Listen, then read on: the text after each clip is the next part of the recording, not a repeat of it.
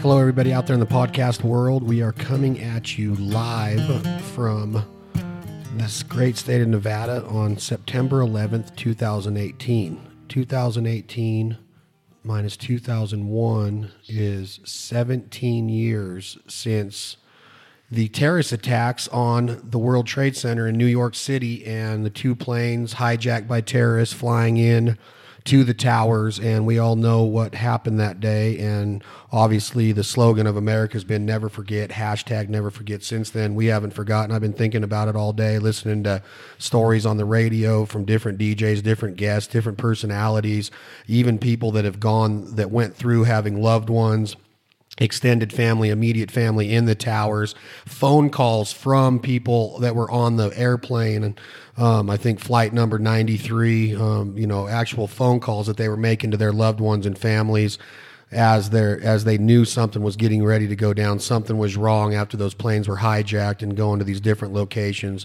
All these years later, imagine if you had a kid in 2001, they'd be 17 years old right now. Seems like a long time, but that event in New York City and the attacks on the World Trade Center and what Osama bin Laden masterminded against our great country seems like it was just yesterday. I remember exactly where I was.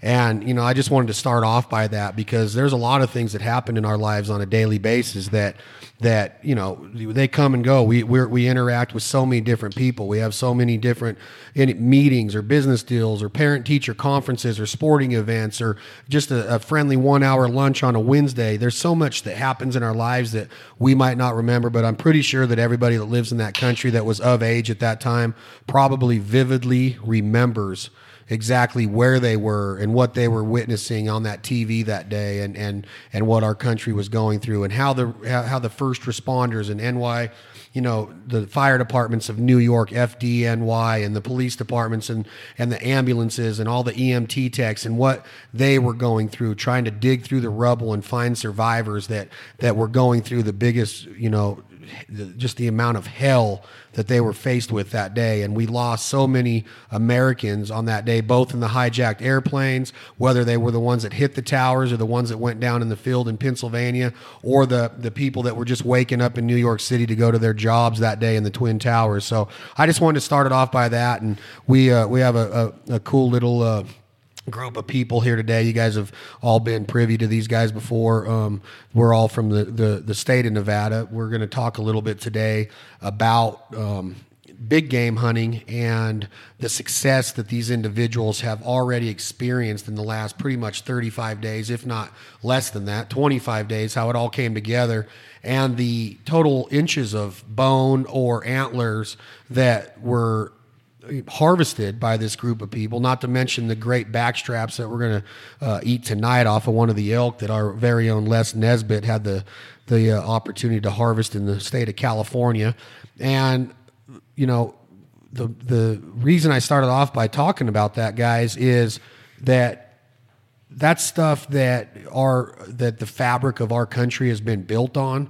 And Les, I want to start with you, Les Nesbitt. You guys have seen him on The Foul Life. You've heard him here on the podcast, This Life Ain't For Everybody. But the fabric of America is freedom, and our freedom is because of our armed forces, our military, our first responders, our police officers, our EMT techs, our firefighters, and of course, again, our military, every branch of the military, whether it's the Army, the Navy, the Air Force, or the Marines. We're free to hunt and get to go to California at 77 years old and have the opportunity to harvest a bull of that caliber, of that character. And now you're sitting here at this table, 77 years old. You killed another world-class big game animal. Just talk to me a little bit less about what you were feeling on that day in 2001 and how much better you feel now knowing that, of the belief in our military and how we responded to that incident, giving us the freedom and the chance to be American hunters.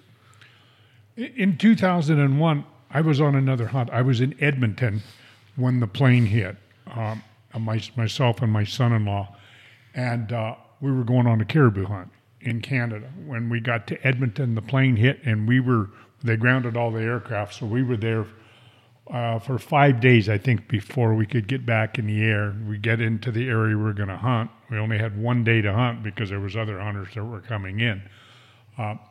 But we're sitting in that room watching everything take place in New York, and I've never been to New York. My son-in-law had, but it made me very angry. I'm kind of a short-tempered person anyway, and I just wanted to. My idea was, let's just go nuke whoever did it. We'll figure out who it was later. But since then, I've kind of got relaxed a little bit more, not quite so angry about it. But it comes about all the time. Today, I've been watching everything that went on. And a lot of them are reminders. I was watching a program September 10th on how they had planned and what they were doing, the attackers. Very interesting. And the whole thing about the plane that went into the Pentagon and everything, it really brings emotions out in you. Well, I'm sure it does with everybody else. But, yeah, and I think that I don't think that it's bad or that you should hide those emotions of saying that we were pissed off, because as Americans, I didn't know anybody in the towers, but they're still they're still us. That could have been anywhere. That could have been the El Dorado. That could have been Chicago. That could have been anywhere. But when you think about what people went through, it's almost impossible to put yourself in somebody's shoes that would have got that phone call from, let's say, your uncle or your dad's on that plane, and that your phone rings and, oh, dad landed, right? Dad landed, he's safe. You pick it up and then you get that kind of a phone call. That's what's going through my mind is 17 years later, we have the emotional attachment to those videos and those news reports that we still get to see, and hearing the audio of those phone calls come through. Think about being on that side of the phone of a wife getting that phone call in the morning from your husband, or vice versa, of husband getting a phone call from the wife of, this is what's going on, and then turning on the TV and seeing it go down as it takes place. I can't imagine that. No, it would be unbearable. I didn't know anybody like yourself that was there, or didn't lose anybody there, but it was still devastating. It just brought tears to your eyes, just because they were fellow Americans. The people in Canada, when I was coming back out, were so respectful. We were in an airport again, I think, and it was in Edmonton or Whitehorse, coming back out, and they had a moment of silence, and there were some people still jabbering. And then we happened to be standing next to a Canadian news reporter, and she bluntly went over to the people that were talking, and she says, look, we have two American citizens here that their country is going through. And she really corrected these people and reprimanded them for being disrespectful for the minutes of silence that they were having. So everybody around the country or around the world felt for us, yeah. I believe, or at least the ones I was associated with. And getting back to my original thought of what you just experienced in California, that's the other way that I think of taking things for granted. Something as monumental as that elk hunt is in a person's life, and you harvested another record book elk because you're a good hunter. You've made a living to where you can afford, and you're allotted the opportunity to do these things, and you rightfully deserve that for sure.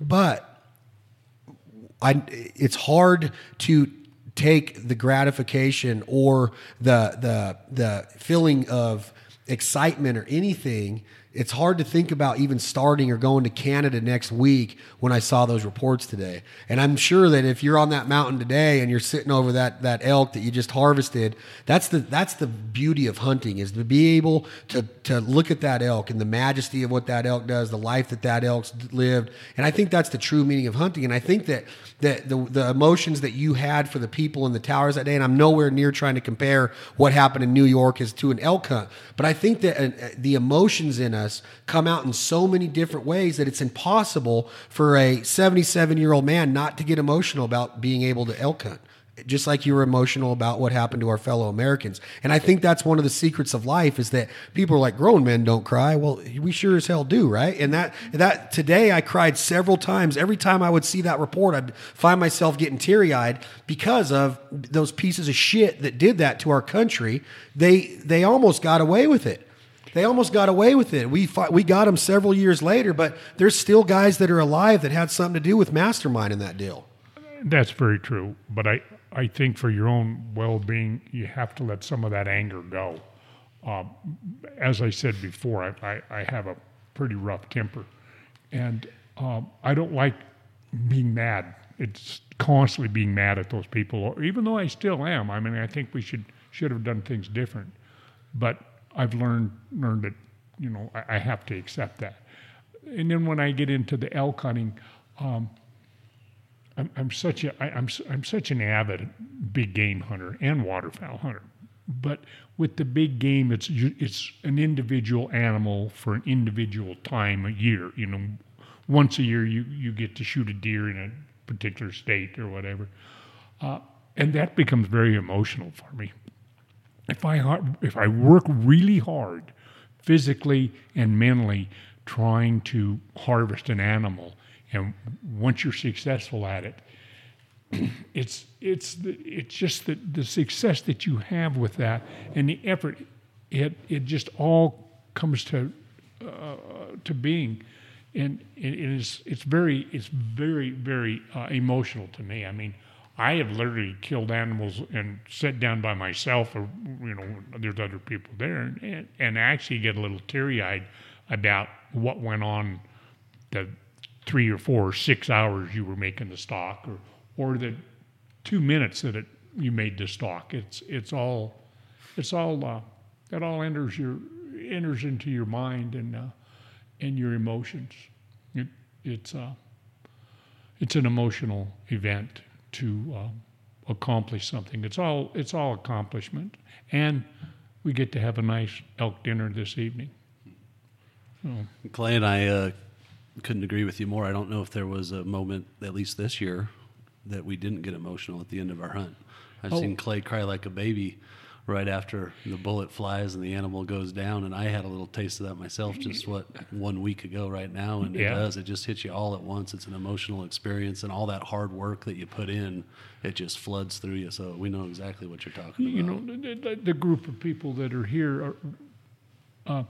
and I'm not saying that there's a difference between, you know, guys that just go out and hunt. If they draw a tag, they go get a tag and go out and have a good time with all their buddies. But there are certain groups of people that, like the ones that are gathered around here, well, hunting is their whole life. It's everything that you do.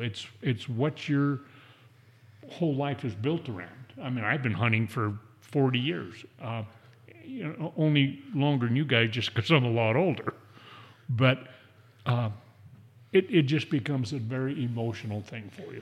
With certain groups of people, it's just beyond just an everyday hunt. And I think that becomes, you know, we talk about it a lot on everything that we do with the brands, is I think the emotional attachment to hunting is the most important part to a hunter. And I think that when you start out as a hunter, it's all about that bag limit, that, you know, those bands, that 200-inch deer, that 180-inch. And I think as you start to mature in your 30s and 40s, you start to see that there's way more in this experience, this lifestyle, this ability, and this blessing to be a hunter.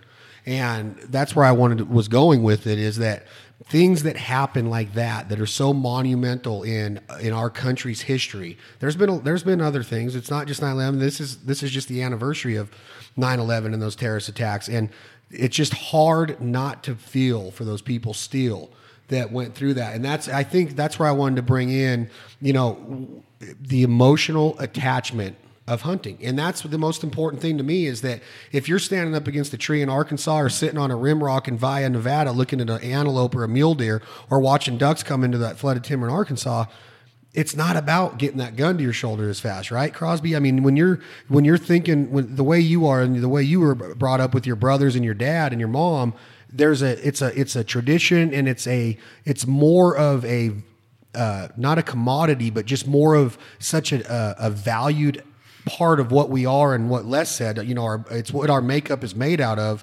And I'm sure that you remember where you were on 9/11, 2001, and I'm sure that it brings back memories, and it makes everything that we do in our life that much more important, because we understand you can't take that kind of anything for granted.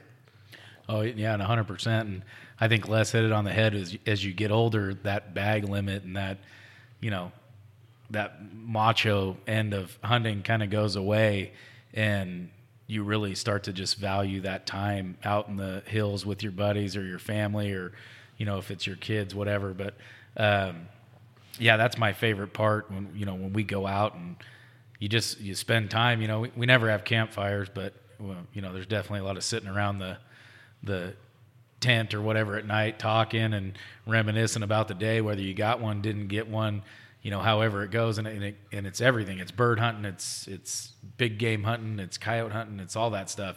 You know, the macho-ness is gone from us, you know, kind of older guys that are out hunting, you know, whereas during 9/11, I was 20 years old, you know, I was in college and, you know, maybe at that time in my life, it was all about trying to get a limit or, you know, trying to get the biggest animal I could get. And, you know, sitting here 17 years later and having a year like we're having it, you know, you feel like you're 20 again, but at the same time, I think we enjoyed it a lot more being older adults now than maybe we would have when we were young guys back then. And I think that when you say 17 years later is that 9/11 sticks in my head so vividly because obviously we were at that age to where we were kind of getting out of that, the you know, the high school years, the college years, the party years per se. And you know, I was older than you by 4 or 5 years and I was like, just in shock. It makes you like, should I have joined the military? Should I be there protecting those people? Am I doing my part as a citizen of this country to help? And you can't think like that. Like Les says, you got to let that anger go because, again, that can happen anywhere. These school shootings. We had one close here at your alma mater, Sparks Middle School, a couple of years ago. We had a school shooting. You got to feel for people that are going through because it can happen to any of us at any time.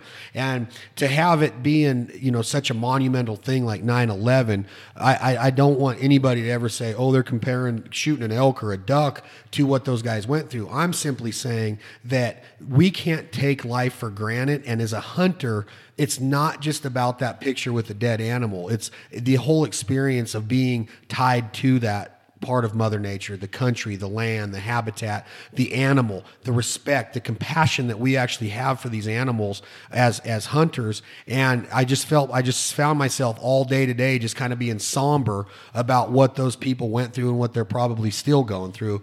And we don't want to make the whole podcast about, you know, how sad 9/11 was. We just want to make sure that people understand that we don't forget and we think about what those guys went through and what people are still going through as far as the people that lost their loved ones in the towers or those plane crashes. And it makes being a hunter, it makes being in America even that much more proud that we can, you know, do the things that we get to do. And Clint, do you remember where you were at for it?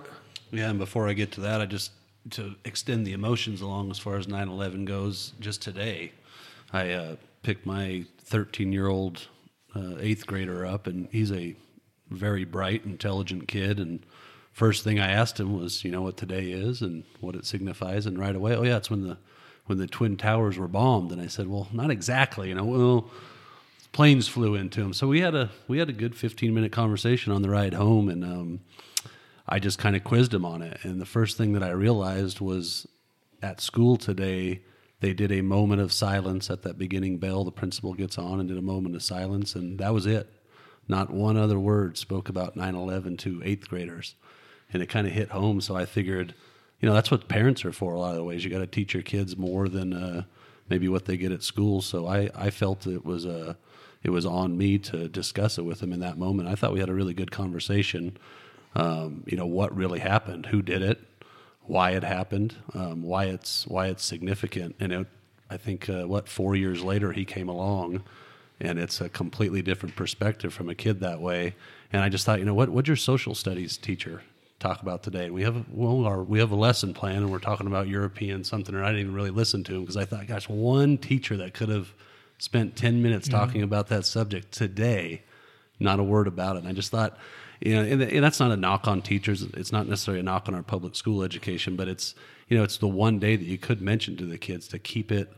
It doesn't have to be the first thing in their mind, but you have to pay tribute to it. And he made an interesting comment. He said, well, it's, you know, there's big things that have happened in the country, and it's not like, you know, we remember the days they happened. And I kind of went, what do you mean by that? And he said, I brought up Pearl Harbor. It's the next biggest thing that typically people think about. And he said, yeah, Pearl Harbor, when did that happen? I said, December 7th, 1941. I mean, I wasn't alive then, but it's one of those dates. It's one of those things that we have to remember. We have to keep it alive for the next generation in the same way that we have to keep alive the lifestyle that we live. And I might be a little off on this, but there wasn't any more people killed at Pearl Harbor than there was in the Twin Towers. 343 firefighters went down in those towers. I forgot that number. I heard it today on the radio, of course, like everybody listening to different stuff, but 343 people that ran the other direction than all the rest of those people were going, and they were in that tower. Can you imagine trying to get people down? There was one story about a guy that ended up getting somebody out. They were in a wheelchair, I think dozens of floors up, and they carried that person down those stairs, and they actually got out in time, but over 2,000 people didn't, and 343 of them were firefighters. That just is one of those numbers. Those are the true heroes, people that would run back in there, you know.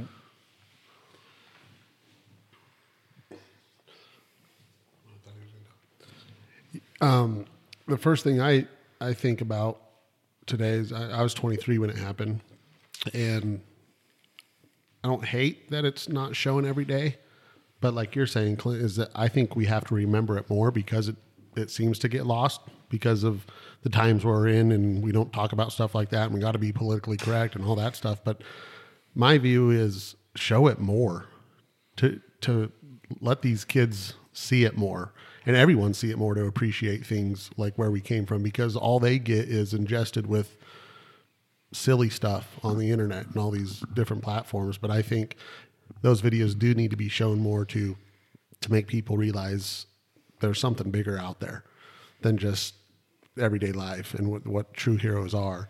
And I do want to say, not just 2001, but in 2012 when Benghazi happened, our 5 diplomats and people over there are, you know, obviously September 11th too. So I want to say, thinking about them people too. Yeah, I saw a really interesting post with the remembrance for Benghazi too, and it's, you know, it was not a coincidence that happened on 9/11, and that really struck a chord with me as well. So thanks for bringing that up. Yeah, no, it was not a YouTube video. No. Well, it's interesting you bring that up. The one other thing I want to say about my conversation with my 13-year-old was, had you ever actually seen that happen? Have you seen, I mean, social media out there, they had to have seen it, right? He said, "Oh yeah, I've seen it." I said, "Have you actually seen those planes fly into the building?" They weren't bombs, they were planes. They were fully loaded. We talked about how they planned that out, and told them about the bombing years before, where they blew the van up in the basement. You know, they were trying to figure out how to knock those buildings down, and I think it was 6 years later that they got it done. I believe it was 1995, correct me if I'm wrong, but you know, they actually paid engineers and figured out how you're going to bring that building down. It was a bomb. It was a fully loaded bomb with jet fuel. But he's never actually, he said, "Oh yeah, I've seen it before." And I said, "Well, you've actually like watched the videos? Have they shown it in class? That type of thing?" "No, I've seen memes about it." So you know, I find it very weird that their teachers didn't talk about it. He's never actually seen the video amazing. Of those planes, and I thought there's several videos from different points of view, and it's not used in the public education system. Just one other thing, it's a meme of it, which who knows what it said, but some still shot of the plane going in. Who knows if it was even real? But there's a way to look at how a 13-year-old kid and anybody younger than that's the lens that they're looking at 9/11 through. Yeah, and I think there's got to be some respect to the families that might not want to see it every day and remember it, but I would think most of them would understand why people would want to watch it. And you still feel those. You don't have to be angry towards the people, but you have to remember the people. And not just the people that died that day, but still 17 years later, there's people that are still affected from all the carcinogens that are, you know, cancer and going through a ton of stuff still today that are still suffering from it. Not just the families that passed away back then. And all the emotionals from the people that didn't die, but the family members, the emotionals. There's got to be PTSD on that. Yes. Know? I mean, it's... Well, I don't, you know, it's just something that I wanted to start off today with, because it is very important. I think that it is important to see the videos and be reminded of what our country went through. I mean, that's a big feat to pull off, to knock down the Twin Towers, and for the way that they masterminded that deal by, you know, even the pilots that went to school in America to learn how to fly planes and even to get into those pilots. I mean, what they did is horrific, and it should be, we should be reminded, and I think kids should be taught about it. It's part of our American history. It's part of who we are, that makes up that fabric of America with our, with what we're built on. So, you know, it's 9/11, 2018. We wanted to say, well, our thoughts and prayers are still with the families. We wish every single person that was involved in that our best, because we wouldn't want to walk in your shoes. We would in a heartbeat, but we wouldn't want to, because nobody wants to go through that with their family. I don't care who you are. You don't want to wake up to that or get that phone call or anybody. So let's not forget about it. Let's keep their memory alive. Let's support our military, our first responders, police officers, and EMTs and firefighters, because they're important. They're important to our societies and our communities. And in today's community and in today's society, they're a lot of them are getting a bad rap. And it's amazing to me to see what's going on with the division of our society in this country right now. And we're not going to get into it because we're not a political show. Maybe we should turn this into a political show, Les. I could see you being like, what's Clint? Give me some of the names, because this is all you listen to. Rush Limbaugh, and what's the other one? Michael Savage, or the Michael Savage Nation. A bunch of them. But you know, they all got something to say, and it's interesting. So we have our point of views, and we're going to keep them to ourselves at this point. I've already probably let out a few too many of mine today, and I want to start right now with Crosby on you. We get these new tree axes from Mathews. Awesome bows. People around the country are raving about them. Social media presence has been outstanding on the new brand of bows that Mathews just put out, this new model, I should say. You guys draw an archery, what we call a party tag, and I want you to correct anything I say that's wrong, because I haven't been privy to any of this in a few years. A party tag in the state of Nevada means that you guys go and you put in for an area. You get 5 choices of that area. You get your first choice all the way down to 5 in chronological order. You drew a tag in Washoe County, north of Reno, 150 miles. Was it your number one choice? It was our first 3 choices. Oh, so did you have an idea that there was a big buck in there because of a hint that you got? Well, no. So 2 years ago, I drew this antelope tag, same unit. So in Nevada, it's sectioned off into hunt units, and I had drawn this unit as an antelope tag, and we saw. Maybe these deer, maybe not these deer, maybe their parents or whatever, but we saw some big bucks out antelope hunting. And for 2 years, we put in for this unit as our first 3 choices, archery, muzzleloader, and rifle. And we did not get it the first 2 years. And then, yes, luckily on this year, the third year, we drew it as a party archery tag. So Clint, Clay, and I, all 3 of us, which you all have to go – maybe not at the same time, but it's all the same season. We all drew this tag together with archery, and it was just it was unbelievable, you know. And luckily, Clay was able to turn this group of deer, or the genetics of this group of deer, back up right before the season, and so he found them the day before the tag opened. And I believe I got there the day the tag opened, and Clint came up the evening. That was the first time you've been in the country all year? You hadn't been scouting at all? No, we went scouting. Clint and I did go scouting, and we were not able to turn these deer up. So it actually is like that roller coaster of emotions that now we waited 2 years, and now we drew this tag, and we get there, and we can't turn them up. We couldn't find them. We found other deer, but we did not find these deer that we were looking for. Remember the phone call I said? I found them August 9th, which obviously we all know is Dad's death date, but I found them on the day that Dad passed away. And I called Crosby the next morning, or maybe that night. No, I found him that morning, so I went to Cedarville, and I called him on the way, and I said, hey, you want to kill a 195-inch 7x6? Or 180-inch 4x4, and he goes, bullshit! You didn't find nothing. I swear, I had those two and like 15 other bucks I found all together. And he goes, well, either one of them, obviously. And I said, all right, well, we just got to figure out a way to kill him. And it was pretty amazing how Well, he was spot on with one. He was way off on the other one. So you didn't draw this tag. The tag results, draw results in the state of Nevada come out in June.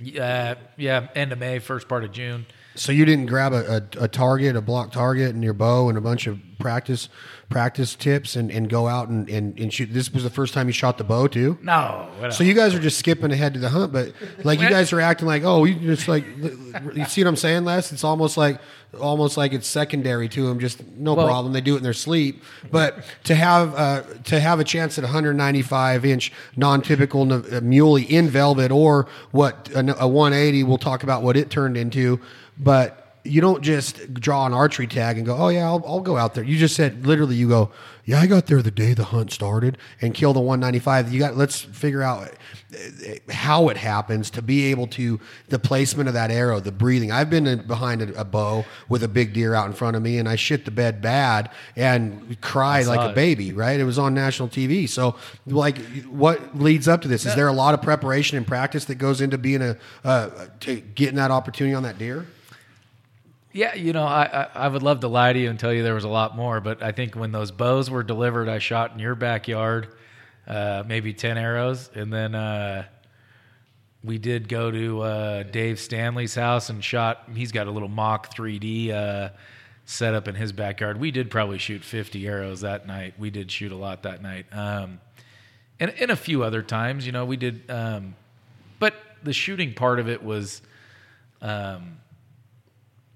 That was in the week up, weeks up leading up to it. We did go scouting one time. I hate to jump ahead.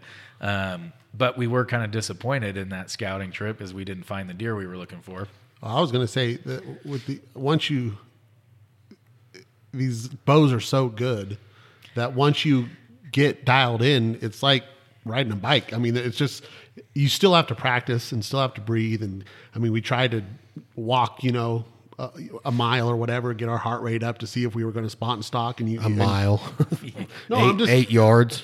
No, it's to where you can get your heart rate up and practice at that point instead of just always sitting. You sit, you stand, you walk back, you shoot your bow. It's just like no one really.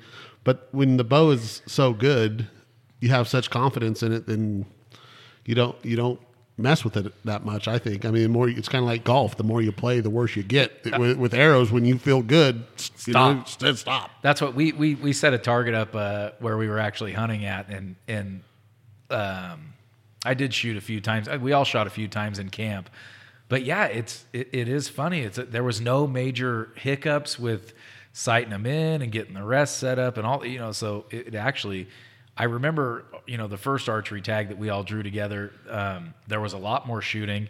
There was a lot more trips to the bench to, tweak this and tune that and do this and do that. It was actually almost effortless, to get these bows set up with everything, and to just really be shooting. I'm not comfortable past say 50 yards.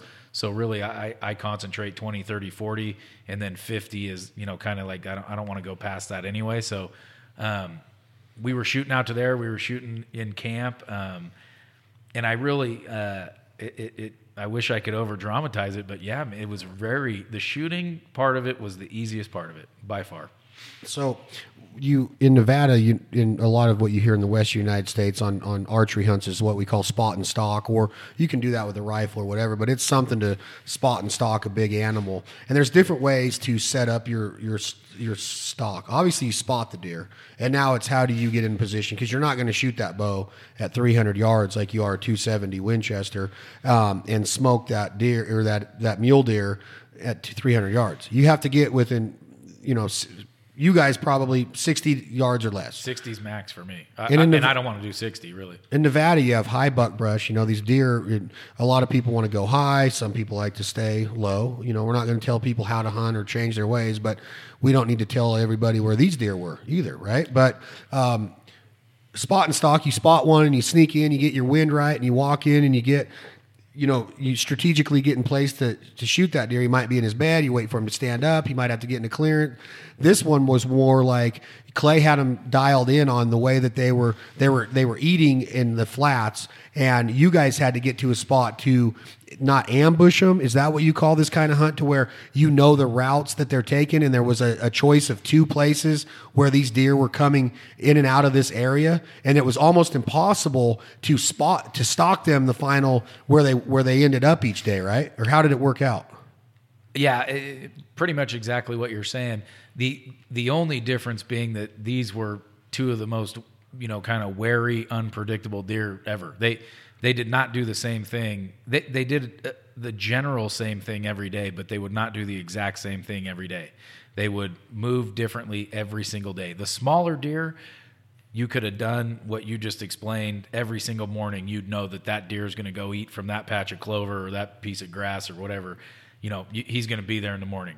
These bigger deer, they do not. They move all around. And I remember being very frustrated. I text somebody that the day before that I was able to get this deer, that I had not gotten a deer, and that, like, it was pretty much over. You know, like, I have one more day, and we just can't seem to get these things figured out, and it's not working out, and, you know, probably going to eat some tag soup this year. You know, it was frustrating. You know, it was 5 days of just second guessing yourself, and, you know, I'm going to go, like you said, I'm going to go high today where they might be, and then they're low, and then so you go low and now they're high, and, you know, I'm going to go over to the left and they're to the right, so you go to the right and they're to the left. It was just, it was a constant chase, you know, nonstop this week, and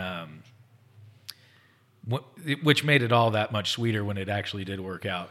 But yeah, you know, ambush maybe isn't quite the word most people would use, but, you know, we definitely had to establish some kind of a pattern with these deer, you know, somewhat that we could. And then, you know, you had to move and adapt.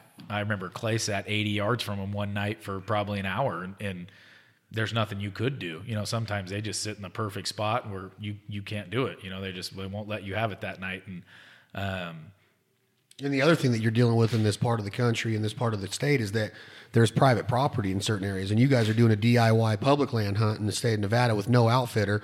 These deer easily could have woke up on any given morning throughout that span of the days that you guys were able to go hunt, and they could have said, hey, we're going to chill over here on the private side. That's the thing about dealing on public land DIY hunts, is that you have to get yourself in a position where, one, there's deer. Just like in anything, you got to be where there's animals.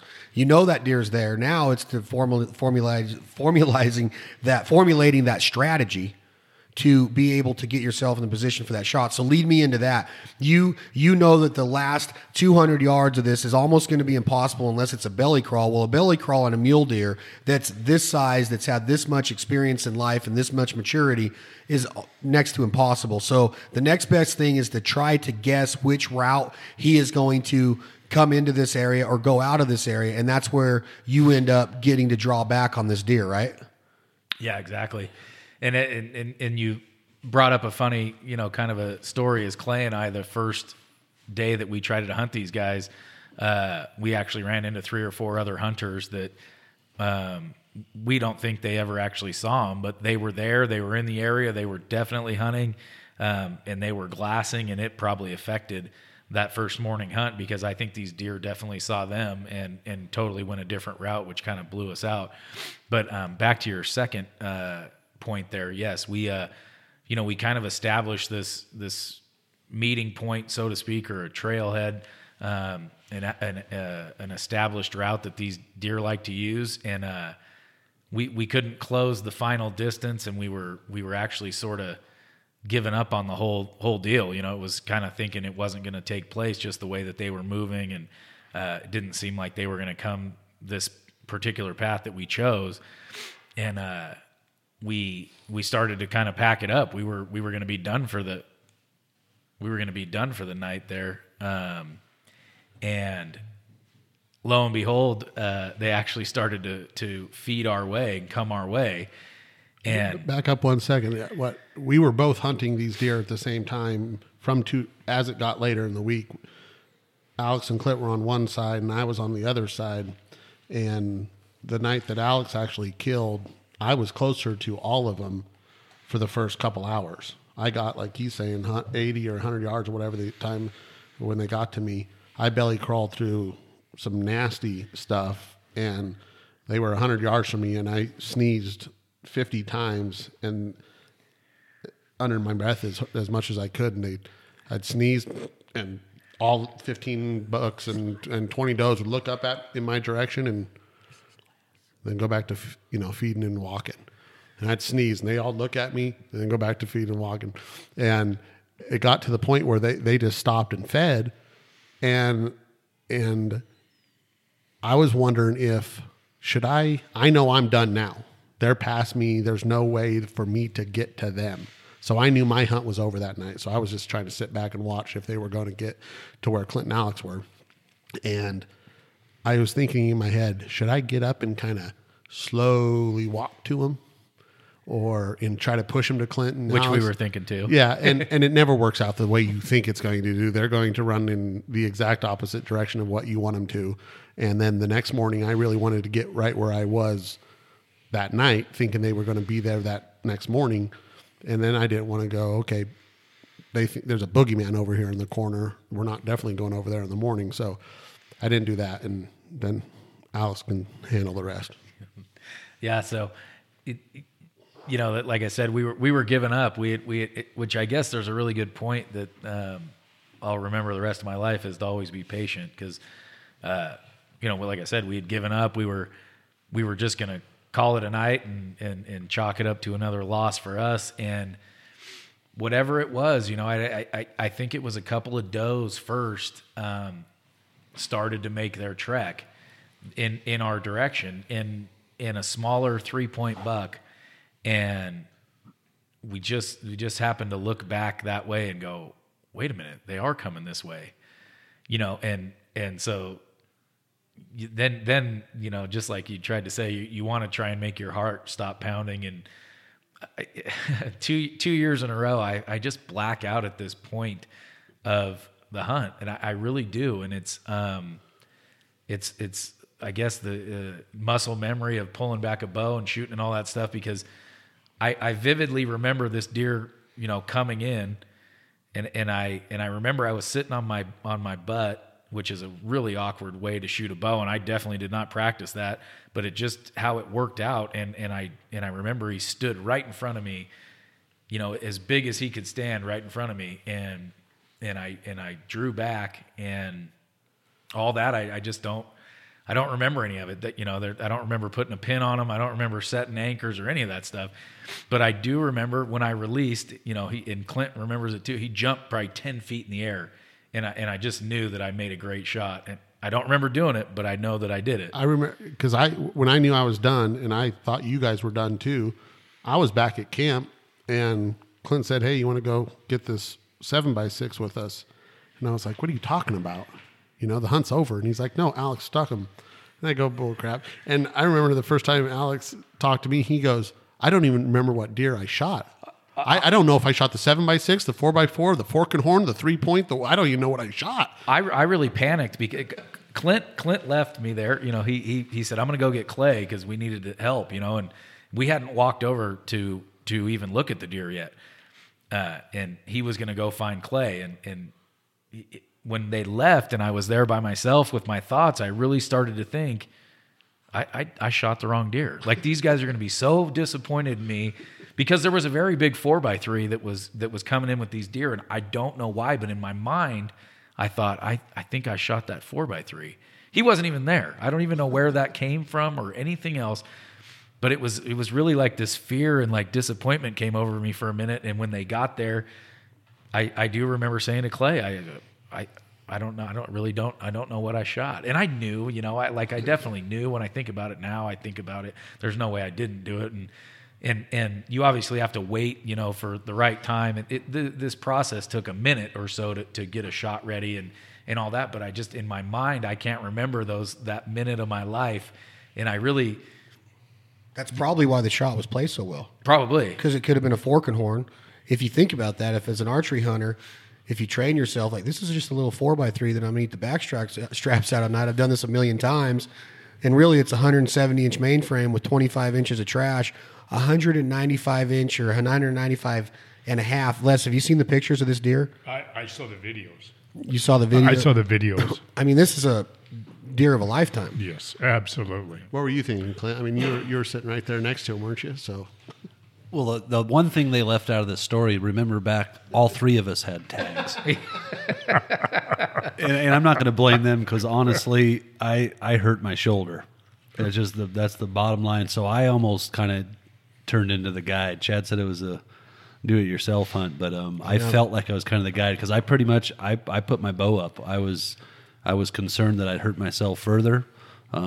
This brings to mind what great shape Les has stayed in all these years, and here I am 40, at this time 41. I am now 42, and I'm kicking myself every day that I hurt myself. But what it did do is it allowed them a third person that was very helpful.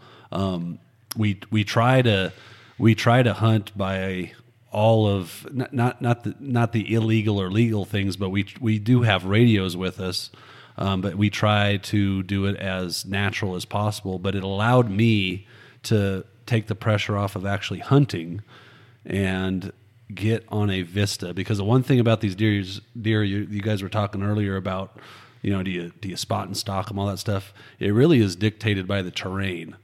You know, and that's the great thing about Nevada is we have a little bit of everything. And when you're hunting mule deer, the thing about mule deer is they really are, I would imagine, the toughest animal to hunt because all of their senses are very good. You know, some other big game species, they rely on a certain sense a little bit more than others. But deer, I think that's what makes them so difficult. And then where these deer were actually living, spot and stalk was really out of the question. I mean, we kind of knew that from the very beginning. Not that we didn't try to do it the first couple of hunts, but you can't do it because they were living in flat ground in high sage, and that's just, unless you have a really strong wind, which we never really were presented with, you just can't do it. But it did. Going back to me, I was basically not a hunter for the 4 days that I was there, and it was a great opportunity to actually help Alex out. I would admit that if it wasn't for me being there, I was going to come back to town, and I decided to stay for the afternoon hunt. I think we all had a feeling that something great was going to happen. It was just, we failed. I mean, hunt after hunt, and it felt like a month's worth. And in reality, it was 4 days worth. But you fail that many times, you really do feel like, my gosh, I don't think we're ever going to catch up with these deer. We see them. They're not doing the same thing. We see them every time, and we cannot get on them, and it is frustrating. You have to go back to that patience, that persistence, and you have to trust that you know what you're doing. And at the end of the day, I think we kind of know what we're doing, and eventually that night it all worked out. I was able to see these deer early, and I think without that, just with where they were at and generally the direction they started out, our initial plan was not going to work out, and we changed gears in probably a matter of 10 minutes, and then we had to wait. And I'm telling you, that hour of waiting was unbelievable. And then just like any hunting, especially archery hunting, it happens in a flash of a moment. You go from nothing, almost anxiousness and depression, and it's not going to work again, and we got to get up at 3:30 again tomorrow morning, and oh my God, what are we going to do? I'm already tired, now I got to get back to work. And then like a millisecond, here they come. And it's on you, and you're in the zone, right? I mean, you don't have time to think. You don't have time to think, and it's all that practice and repetition. And it's just, I equate it to sports. It's exactly like hitting a baseball, or you don't remember what pitch you hit, you don't remember the curve of the ball, you don't remember it hitting the bat, and it's a line drive in the gap. It's the same kind of thing. You're in a zone. It's no different than any kind of sport.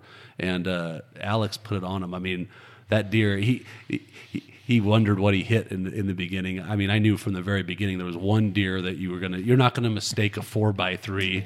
And you guys are telling us wrong. Depending on how you want to count the points, it's different in the Midwest with whitetail and stuff. But this is an 8x7. This isn't a 7x6. This is an 8x7. He's a triple eye guard and a double eye guard. He's an 8x7. He's a monster, and it's like, he started saying, I think I shot the wrong deer. How do you mistake a 4x3? And it's a nice 4x3, but I mean, when you have an 8x7, you don't mistake him for any other buck. And we knew he was dead right away. We actually watched him lay down in the high sage. You know, it was a lethal shot, and the rest of it was just, getting the group together and going after him. And you don't kill deer like that, especially two of them, by luck. I mean, there's always a little bit of luck, but like I was saying at the beginning, there's a nucleus of people that really take hunting serious as the group here. And it's done. You got those two deer because of a lot of skill and dedication to the sport. I mean, you can't forget that. Yeah, what you're saying, $2 is, yeah. The next night, Clint had to leave, actually. That was Sunday night that Alex got his. And we were staying till Monday, me and Alex. The morning hunt. Clint had to work Monday morning, so he had to drive, 3 hours home from where we were at midnight. He gets home at 3 a.m, and it's just me and Alex left now. And that next morning, I was back in that same spot where I was the night before, 100 yards from him, and couldn't do anything. The sun came up, and guess what? They were out there 100 yards from me again.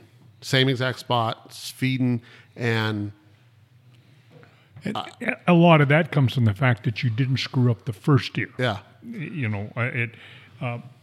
If you would have gotten excited or done something and spooked him out, then you wouldn't have had that same opportunity the next day. Well, and I had to wait 24 hours because that next morning they got to a point where I couldn't stalk on them again that next morning. Well, and that's part of the law. You can't hunt when you fly. I didn't say fly. That next morning when I was back out there in the flat where they were every morning, I was 100 yards from him, and I couldn't do anything again. You couldn't get any closer to him under the cover of darkness because you'd blow him out before you even saw him. So you would just hope that they might be a little bit closer to where the last point you could get to at dark. But again, they weren't. And then they fed out into this this tall sagebrush where you never could see them. They could walk 100 yards into that sagebrush or 2 miles into that, and you would never see them. That's how tall. I mean, there hasn't been a fire in this area probably ever. It's 10-foot tall sagebrush. So when I come back to camp and me and Alex were sitting there, I asked him, I said, do you have to go back tonight? Do you have anything pressing? Don't under-dramatize this. Okay, you tell this story. This was a defining moment in the hunt and maybe one of the worst sentences I ever heard in my life. Yeah, Clay said, what do you got to do today? And we were supposed to go home. We'd been there we'd been there a week. And I said, well, I want to get this deer to the taxidermist and I want to get, the meat to the butcher. Why? And he goes, I need one more hunt. I was like, oh my God. So you guys were going to leave? Oh, well, we were supposed to leave. We were due to leave Monday morning. It was kind of like, Clay and I had taken Clay had taken Thursday, Friday, Monday in the weekend, obviously. And I had taken Friday, Monday. And Clint as well. So the plan was Monday morning, if we needed to be there that long, that was it. We'd hunt Monday morning, then you'd clean up camp and drive back to Reno, and wash everything up and all that stuff and be done. And honestly, I was ready to go home, deer or not, obviously I was still on an epic high from harvesting the deer that I harvest, but I was ready to go home. A little behind the scenes, kind of story is my allergies somehow reared their head when we got that head. It nasty. If you see the pictures of me, one picture I'm normal, and the next picture my eye looks like Arnold Schwarzenegger from Predator because. I don't know if a deer hair got in there or something, but my whole face swelled up, my eyes swelled up. I was miserable. I was eating Benadryl like they were Tic Tacs and tried to wash my face and just everything I could do to try and get it off me, and I couldn't. So, I definitely had that Monday morning hunt in me, and when it didn't work out, it was, you feel that bitter. Kind of sweet, like, hey, well, sorry, Clay, but I'm going home. That's what I originally thought. And I remember he was sitting on that camp chair and he just looked at me and he goes, what do you got to do today? And I was like, this guy's gonna ask me to stay. I know it's coming. I'm sitting in the camp chair, hot, it's still 100 degrees out there. And now I'm just in my shorts, sitting in my camp. I'm no shirt, lean back in the camp chair. And I look at Alex. You got anything to do today? Do you got to get to work or you just have to be to work tomorrow morning at 8? And he said, just work tomorrow. And I said, well, do you mind if we stay one more hunt? I need one more hunt. And he says, old deer, those deer. I'm like, no, I got plenty of ice. Let's do it. He said, okay. We're we're 3 hours from town, and Clint had gone through it the night before because he stayed till after we got mine and everything. So, you know, sun goes down at 8:30 or whatever. You know, that hunt would have been over if you did not harvest him at 8:30, which means we're not leaving there till 9 or 9:15 or so, and then you got a 3 hour drive ahead of you, and you got to get up and go to work in the morning. So it was definitely like a, I'm going to take one for the team type deal right now. And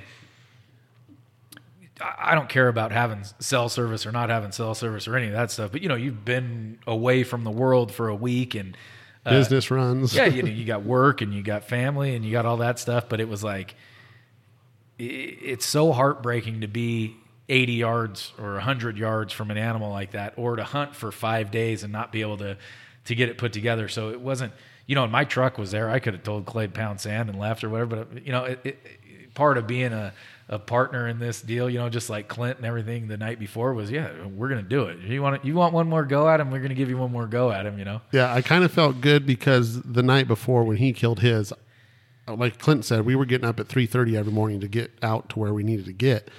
And I worked on Alex's deer till 1:30 in the morning, that Monday morning, and got back up at 3:30 to get to my spot. So I kind of had hopes that he would say yes. But when he said yes, now there's nothing during the day that you can do. And it's only 8 o'clock in the morning when this is all going down. I knew I'm waiting 9 more hours sitting in camp doing nothing until my next hunt that night was going to happen. And it was a long 9 hours. Oh, yeah, I was going to say it's not that like you can go hunt, right then, eat some breakfast and head back out. In the heat of the summer, archery hunting, you get your morning hunt and your afternoon hunt, and that's it. I mean, there's no reason to be out beating the brush up at noon. Unless you see them lay down, and then you can put a stalk on them in the wind or something. But where we were at, here, 10-foot sagebrush. So this deer is 24 hours later. These bucks just happened to be in the same location that the one just died in the night before, or was it 48 hours later? No. It was 24 hours, but they were not in the same. They were in the area of. But, that's probably maybe one of the cool things about archery hunting is they don't have the mental capacity to know that, a gun didn't go off next to him. Just one of their buddies isn't there anymore. He just went and laid down somewhere. Yeah, he's just not. Maybe he walked off. Maybe he whatever. But, they definitely were not spooked even that evening.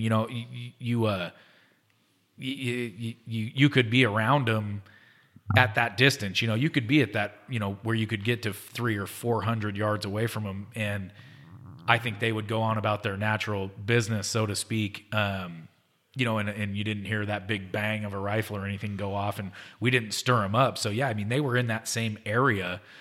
They were in that same area that morning. Like I said, he sat 100 yards away from him or something like that, again for another 2 or 3 hours until they went and bedded down. And that's what's so frustrating and heartbreaking about it. And that's what those 5 days were so hard, was because we were close to him. You got back to camp every day, every morning and every afternoon going, if I had a rifle tag, it'd be over. I couldn't tell you how many times we said that. If I had a rifle tag, this would be done. I was 120 yards from that guy.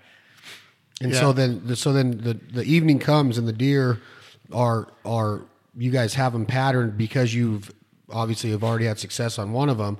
And were you guys in the same vicinity as when Alex killed his? Oh yeah. Yeah. We were right there. They were all running together. These 15 bucks were running together, and they, like you're saying, they didn't get scared enough to move completely out of the country. But you guys were in the same spot that you pulled your bow back. You drew your bow back the same. So you guys have some high sagebrush to hide in. You get in a position, and now this deer that Clay talked about a couple weeks before this being a 180 after he found him in the mountains. Yours was 195. His was going to be a 180. Ends up being 20 inches or so bigger than that. There was definitely ground growage. Yes. So this deer just makes a mistake too. That now this real mature mule deer, because a 200-inch mule deer with a bow is truly, especially a typical, is truly a once in a lifetime deer, right, Les? I mean, you don't hear of, even with a rifle, a 200-inch mule deer is a trophy, right? Yes. Yeah. I mean, I've hunted a lot of deer, and I've never killed a 200. Hey, Your father pushed this deer towards Clay. I don't know. I mean, I don't know. That sounds corny and everything, but that deer separated himself from the herd and by himself came to Clay, which to me is like the craziest thing. When I killed mine, there was 20 other deer with him. You know, he followed some does over there, did something stupid. Clay's like deer. Like you at a bar on a Friday night. Exactly. I could see this deer. Once we saw him come back out from the tall sagebrush, I saw him for 2 hours and I couldn't do anything about it. And sitting there, I was just talking to my dad, talking to him. And like, say corny or what, but when you talk to him, it happened. It happened and it got to 17 yards. And he didn't feed over there. He didn't chase a doe over there. I would have made something up like I called him in. Yeah, that's what he should have said. Yeah, no. He wasn't over there snort wheezing or doing any of that stuff. He sat there quietly in that deer and it was the craziest thing because he walked over with his head up. Like I said, I don't think he ate one thing. He didn't stop at a sagebrush. He didn't do anything. He walked right over to Clay, 17 yards. So you put the 20-yard pin on him. It's the same combination of a Mathews tree axe with a Rage broadhead, right? Yep. And 17 yards, you're breathing. I'm sure you're about to just fall over and faint, right? This is the biggest deer that any of us have ever seen in the crosshairs, in this case, a bow sight. When I pulled back, he walked in front of me behind some stuff. And I drew, and he walked past me, and I was holding there for what seemed like 10 minutes, but it was probably only 30 seconds before he turned around. And I was thinking to myself, should I let down and redraw or just hold it? And I held it, thank God. And he came back, and I had to move one little bit to position myself to get a shot on him. And he turned from facing straight, perpendicular to me, to stay in there body-wise, but just turned his head right at me with that little movement. And he was looking at me when I shot him. And it goes back to that, it's just a fork and horn. It's just a stinking fork and horn. Shoot him and call it. But that's a good way to think about it. The other thing that you guys bring up is this idea of blowing deer out of the country, making a mistake and making them relocate, which I've seen that happen with deer. And I've always heard, you always hear that wild animals have short-term memories. And I'm not a big game hunter per se anymore, but I grew up big game hunting and being around a lot of big game hunters. And I've always been told that the deer species, well, whitetail as well, but the mule deer is a very, very smart animal. And it's probably the most difficult and most sought after trophy in North America, if not one of them, right, Les? It is. Trophy mule deer, a 180 to a 200 is a trophy, a book head, a high or a good book head, a mule deer is a very difficult thing to take. It was so difficult that the requirements at one time was a 195, and Boone and Crockett moved it down to 190 because they weren't getting anything in the book. It wasn't because the big ones weren't there. They're just hard to come by. And they're hard to hunt. I mean, they're live in places that are hard to get on them, especially with a bow. Yeah.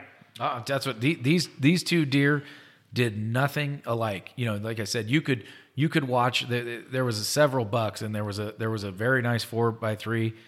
We could have got him every day. There was a 3-point that ran with him. You could have got him 4 points every day. There was, there was a cool little stag, that had like stuff going everywhere, and you could have got him every day. I mean, but the big ones did something different every day.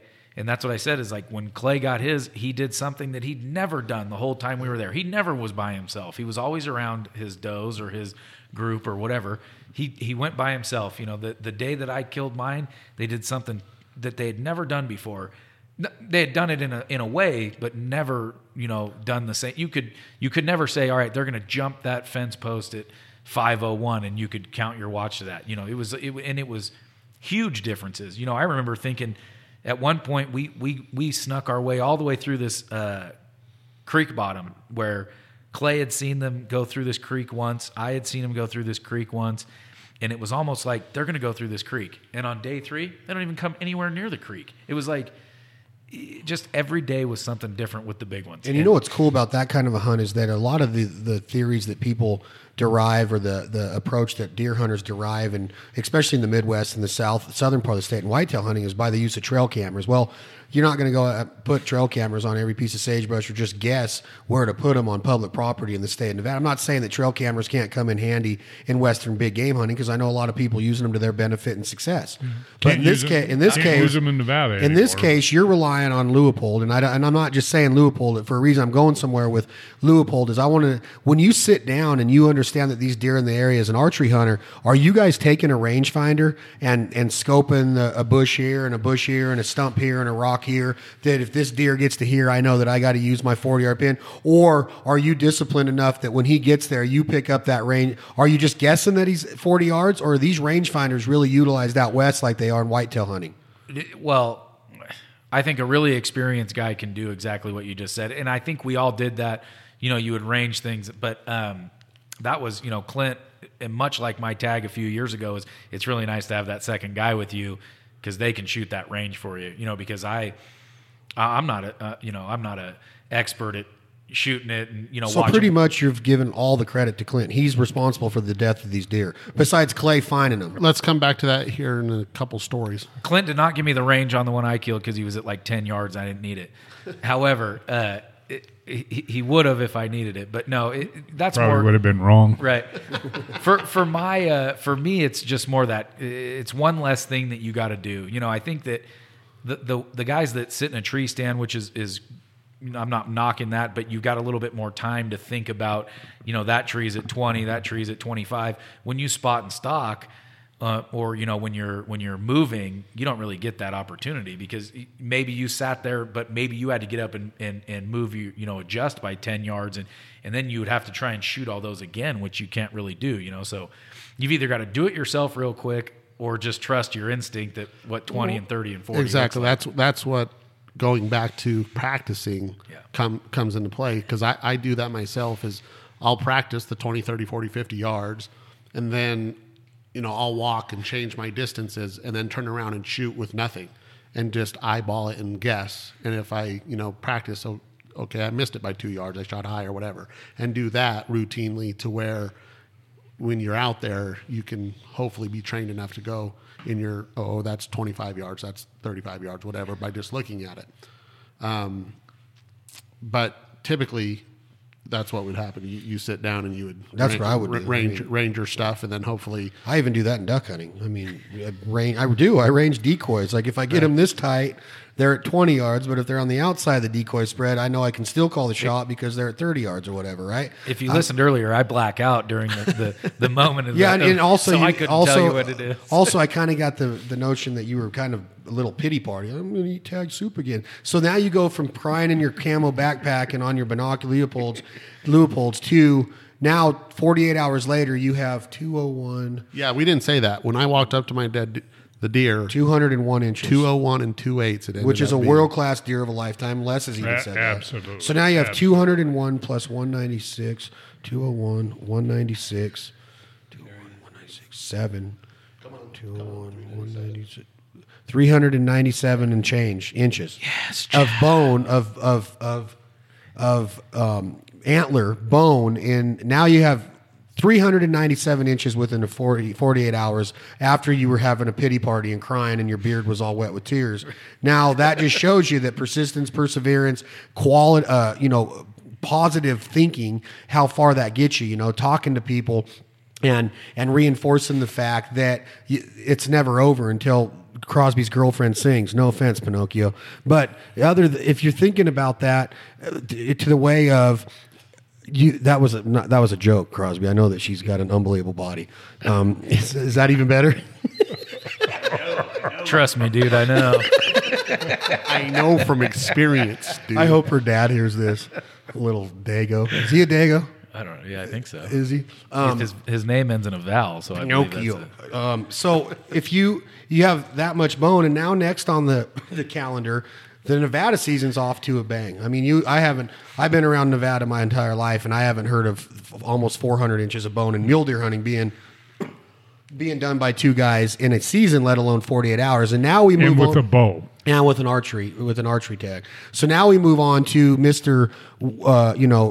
North American Hall of Famer, World Slam himself, 77. I always say his age because I think it's freaking amazing that he can freaking scour an 11,000 foot mountain last year and kill a desert sheep at 76 years old. So this year he bites off a Tule or a Roosevelt? A Tule elk. A Tule elk in California. And now this is an elk that you haven't killed or you have before? I had one, but I was looking for... What you got to make excuses to keep going. So what was this excuse, Les? I needed a little prettier one. Prettier one? Bigger, prettier, whatever.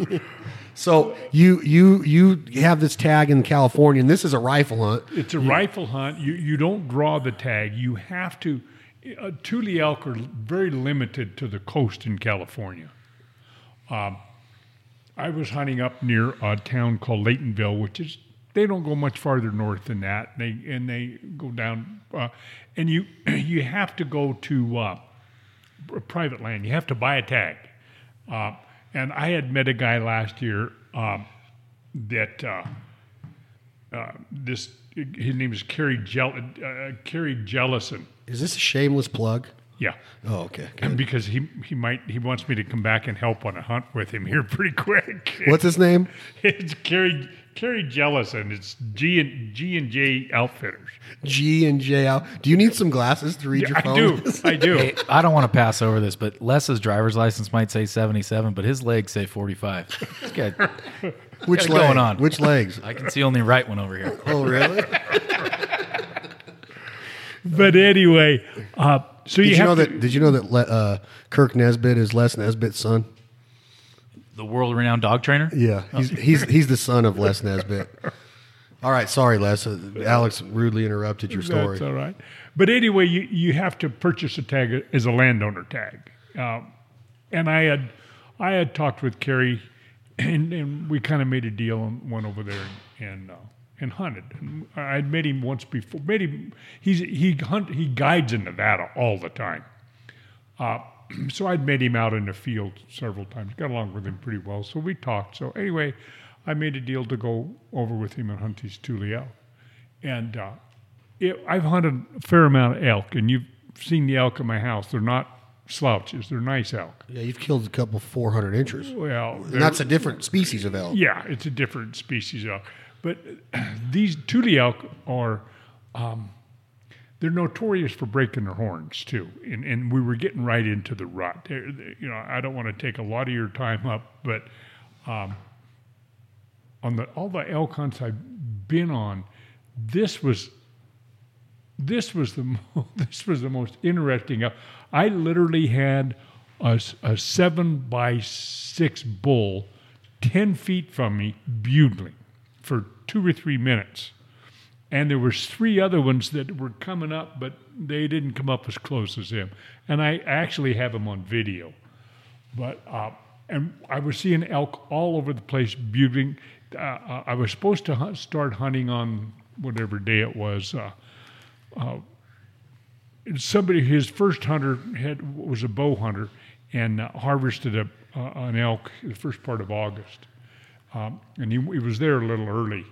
But so... They started rutting. He called me because I was the next hunter, so I went over there, 4 or 5 days early. And I got there at noon. By that evening at 5 o'clock, I'm out 80 yards from a pretty nice bull. And he's bugling. And I've got 20 elk within 80 yards of me, just milling around and bugling. And we're behind an old stump, and they didn't know we were there. And Carrie had been bugling them himself and bringing them in, and they're just all over the place. But they're bugling 80 yards from me. I could have, and it was a nice bull, but it was the first day there. And, you never want to pass up on the first day what you would, maybe want to shoot on the last day. But it was a nice elk. But I thought we could maybe do a little bit better. And obviously, one of the reasons on those ranches you got the hunter there that's been there, he knows what's there, what's going to come into there.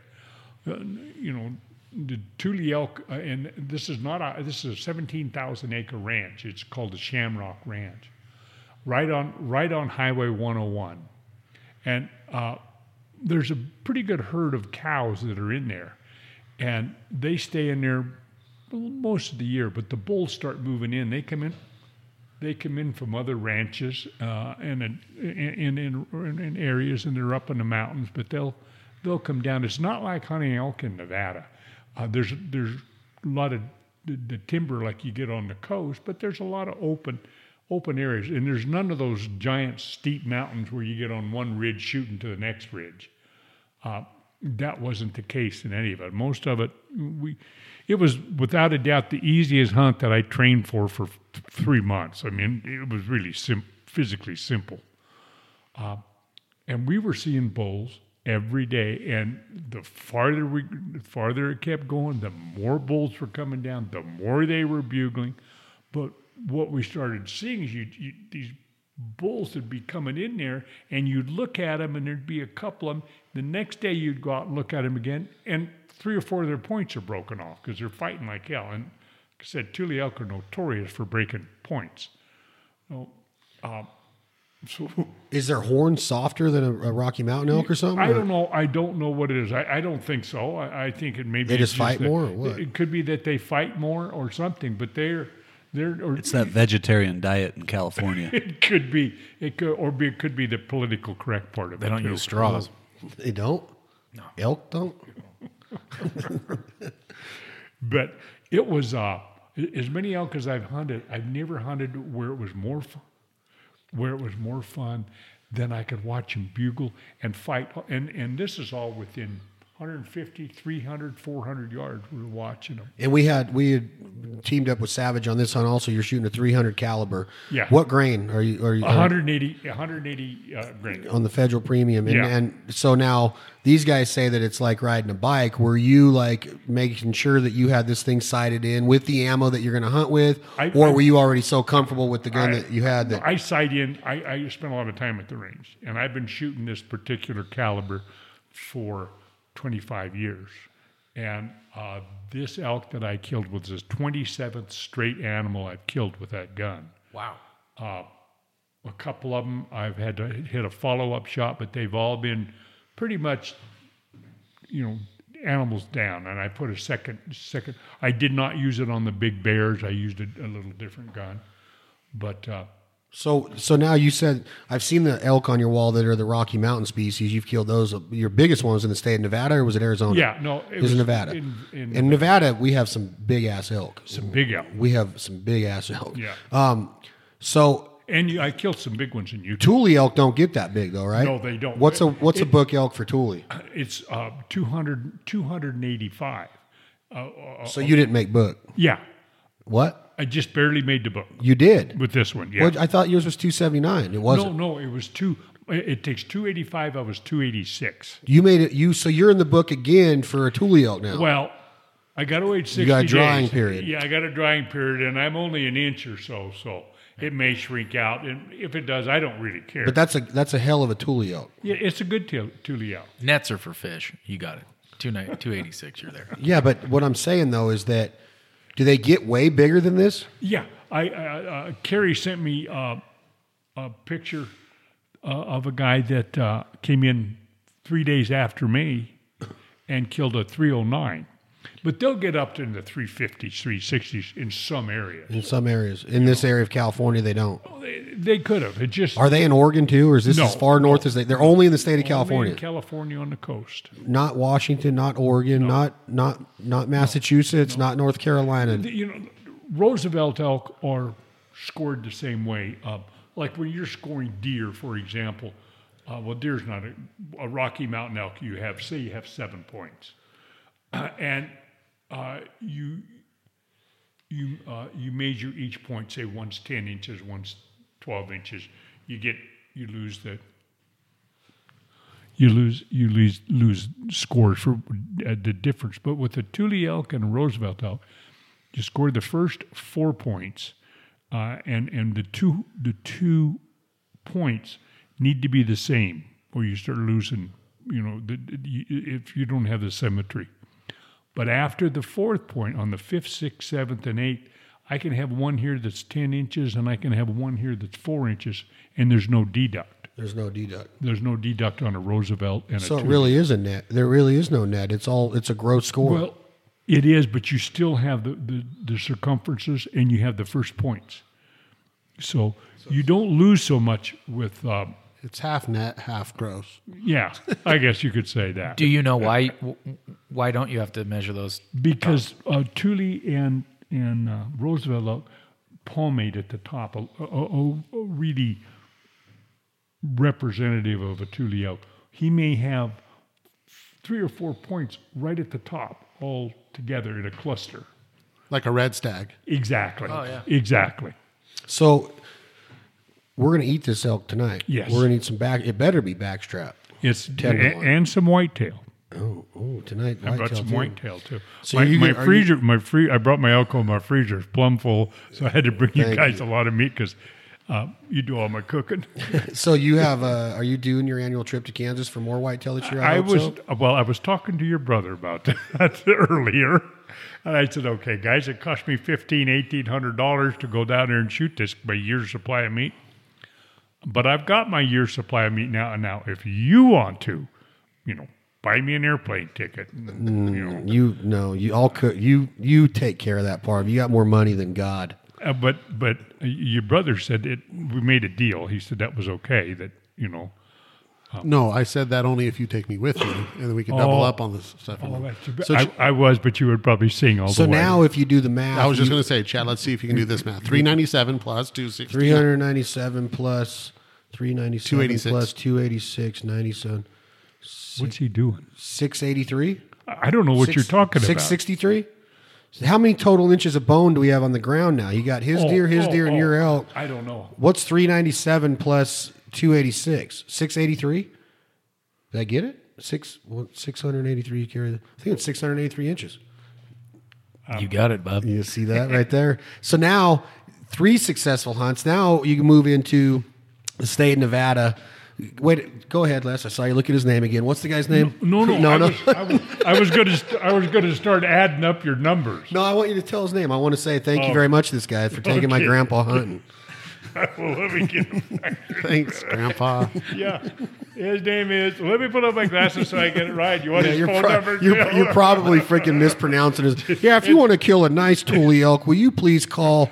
G and J Outfitters. J and K Outfitters. G and J Outfitters. Okay. Carrie Jellison. Yeah, you want his telephone number? You can... No, probably not. That might be a sell, but look up G and J Outfitters, California, Thule elk extraordinaires, and I mean, thank you guys for getting Les on that bull. 286 inches. He's in the book now, and he added another year's supply of meat for all of us. We live about 4 miles apart, and Les supplies a lot of our meat for our game feeds and our weekly dinners. We always have a lot of people around our houses cooking wild game, living off the land, and now we get to share 1 mule deer, 2 mule deer, and elk so far, and that takes us into... Oh, Crosby's got something to say.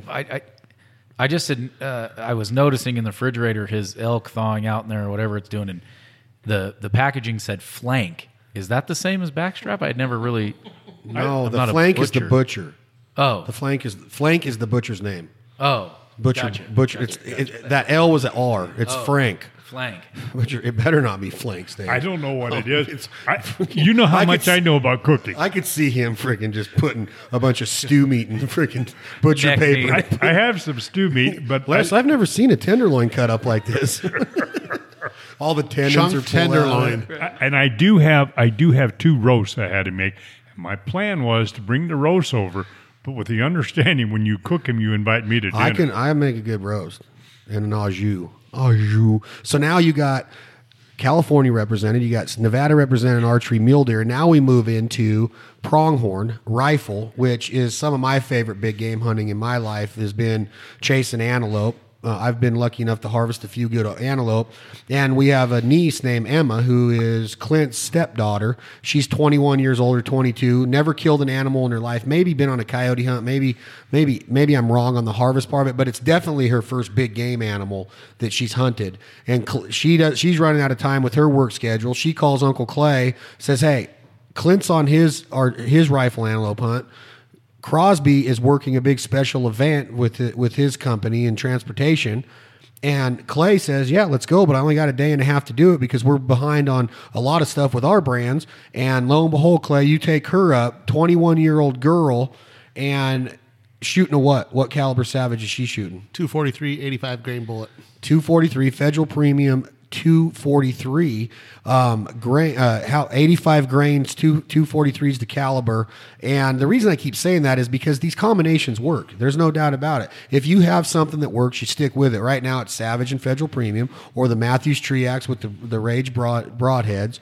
And if you're not paying attention, I did the math. We're at 683 inches before we even add in the next two animals, which has all happened again in the last 25, 35 days, which is amazing to me. So now you have Emma. She's got an antelope at, and we don't have a lot of time left because I'm serious. The Traeger's heated up right now. We got about 15 minutes left of the podcast. She gets on this antelope. It's one of the only ones you've seen during the day, or they were abundant. I called our Uncle Mel the day before. Badger balls. Was it badger? Badger nuts? Balls. Badger nuts.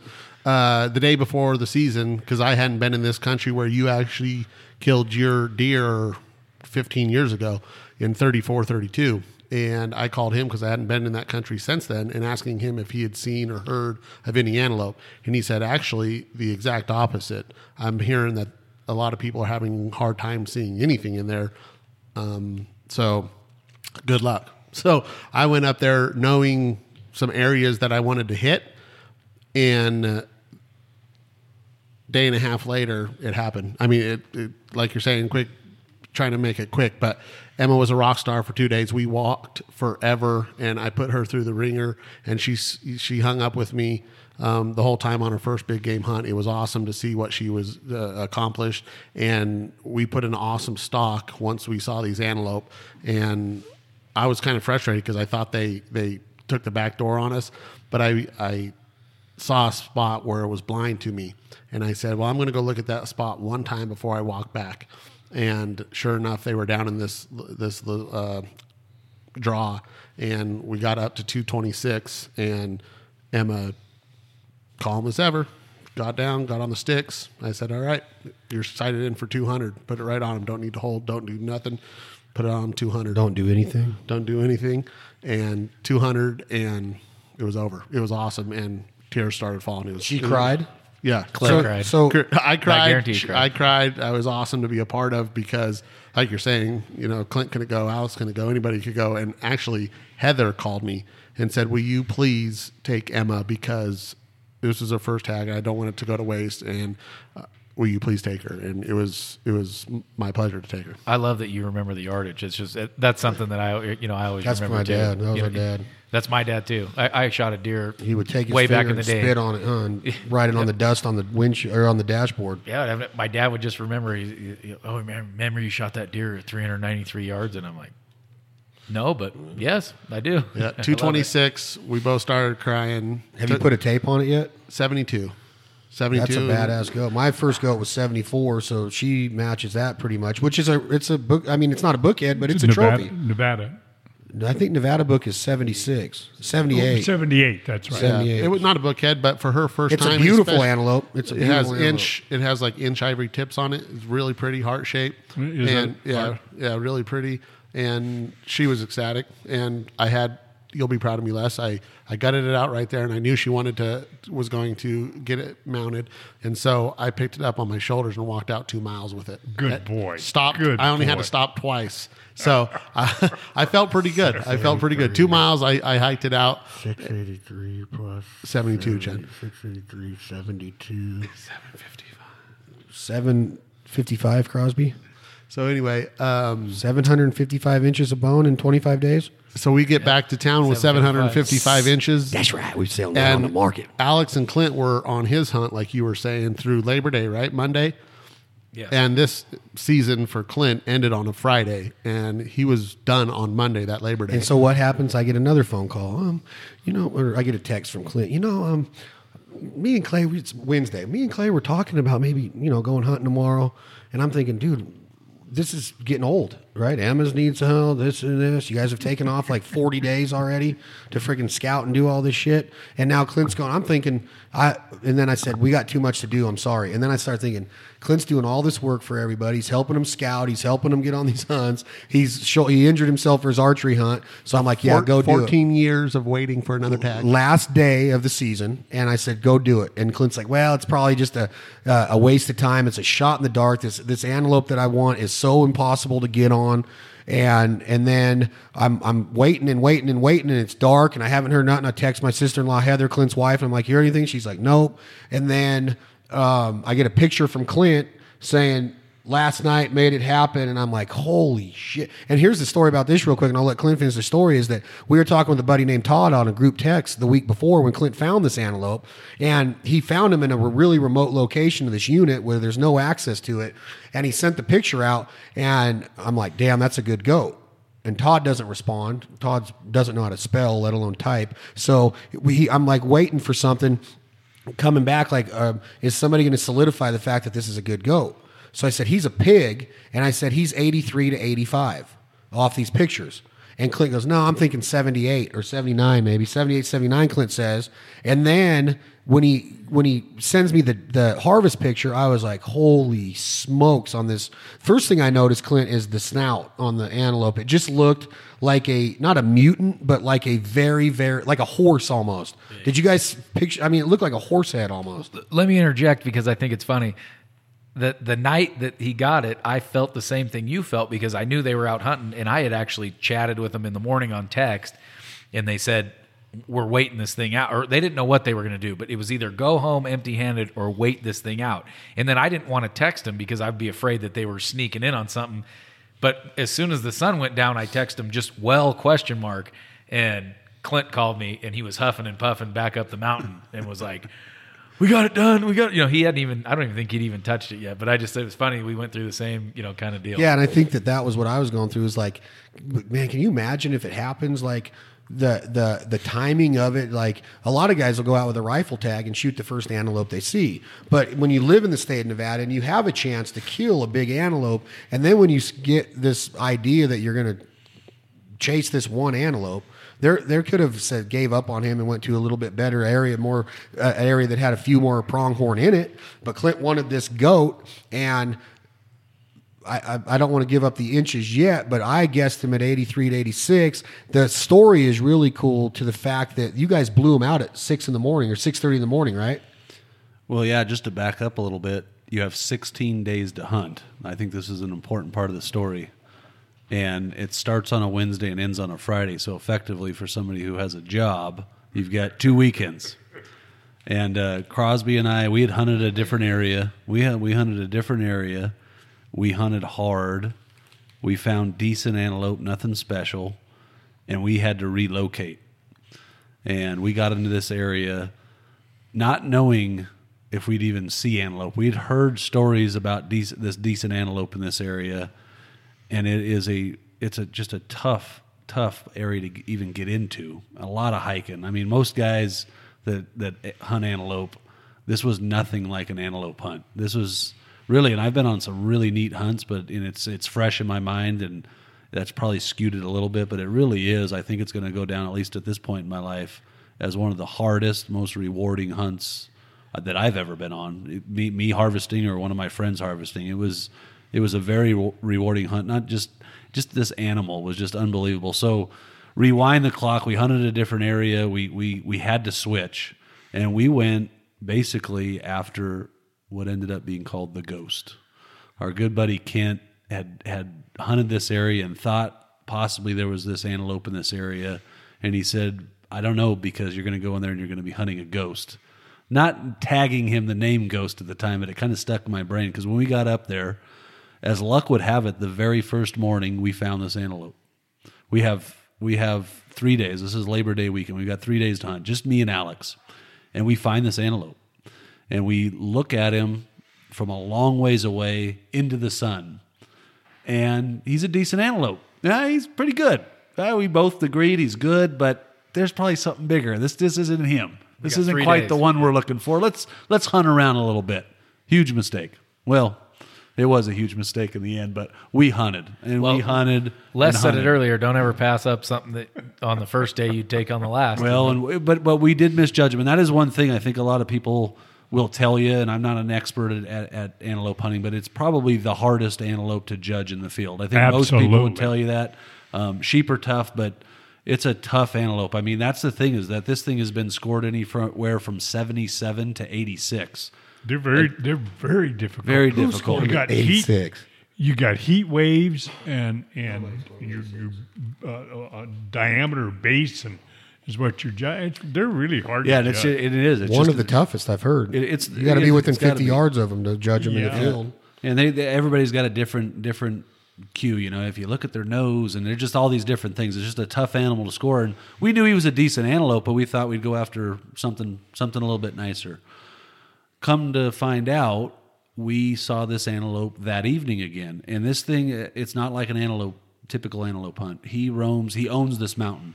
This one antelope, he's got some small bucks that mess around with him and stuff, but he owns this mountain. And it's just one of those things, not just the horn, not just the animal, but it's like he's a trophy right away because if we can get this antelope, it's going to be unbelievable. He's very difficult to hunt.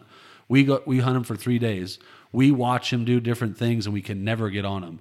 And he starts to become not just the ghost that maybe we might find him. He is the ghost. We just cannot get on this antelope. We see him, can't get on him. Same story we heard from our buddy the year before. So we leave Monday. We do not have a chance at him. We never had a chance. We got to, I think, about 600 and some odd yards from him. And couldn't close the distance because he moved. Well, we were at 462 that day. He was laying in his bed. That was the closest we ever got to him was 462. Oh, that's right. We got to 462. He surprised us. We went in kind of blind. That's a whole other story. We could spend a whole podcast on this hunt. I just thought it was such the neatest hunt. So I come back dejected. And this really goes back. I mean, there's morals to hunting that, you know, life lessons that you're going to learn. But this is one where I really learned quite a bit about myself.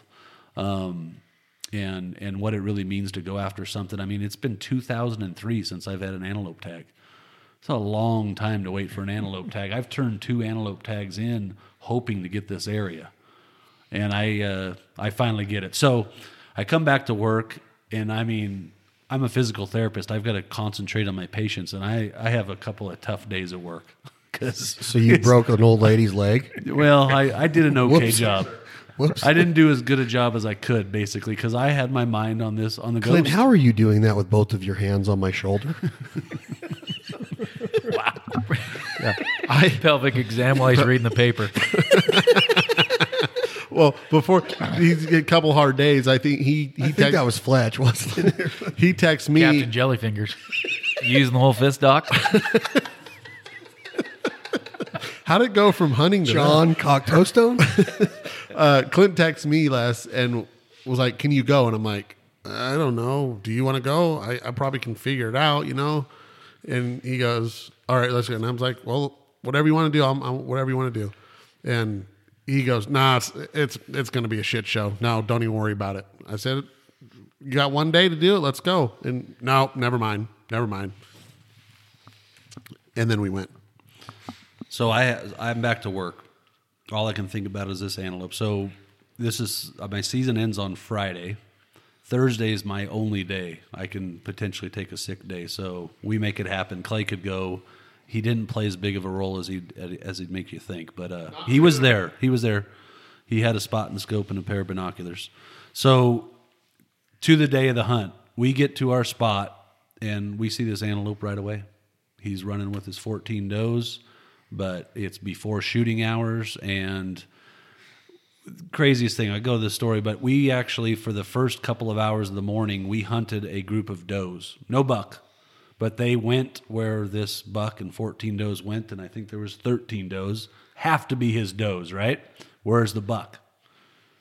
Is he hurt? Did he lay up on the ridge? Did he run ahead of them? They're rutting. They're probably at the end of rut. He's hanging with his does. We never saw him without his does. And we spent 2 hours hunting the wrong does. So we walk off this mountain. Just to give you an idea, Crosby and I did 12 miles on Saturday and 14 miles on Sunday. That's not a typical antelope hunt. We walked our butts off. We hunted this mountain. So we went to where potentially we thought he went. And if you know antelope, if you know really any animal, they have an escape route. And we determined, because we'd see him come up at the very end of the night, that he had an escape route. We walked that direction. We went off the bench. And if it wasn't for Clay's sharp eyes, I do have to admit, I looked through this area. The does were out of sight. And just as he put the binoculars up, here this antelope is. It's actually kind of running towards us, a mile and a half down the hill, but he's running towards us. It's like he kind of wanted to challenge us. There was a challenge, just like the first day we saw him, Crosby. Remember him come over that rim rock, and he kind of, almost like a bull, he kind of got his haunches up and like, oh, really? You want to get on my mountain? Yeah, he just challenged us from the very beginning. Oh, this is 10:30. I believe it was 10:40 in the morning when we found this animal. We sat on him.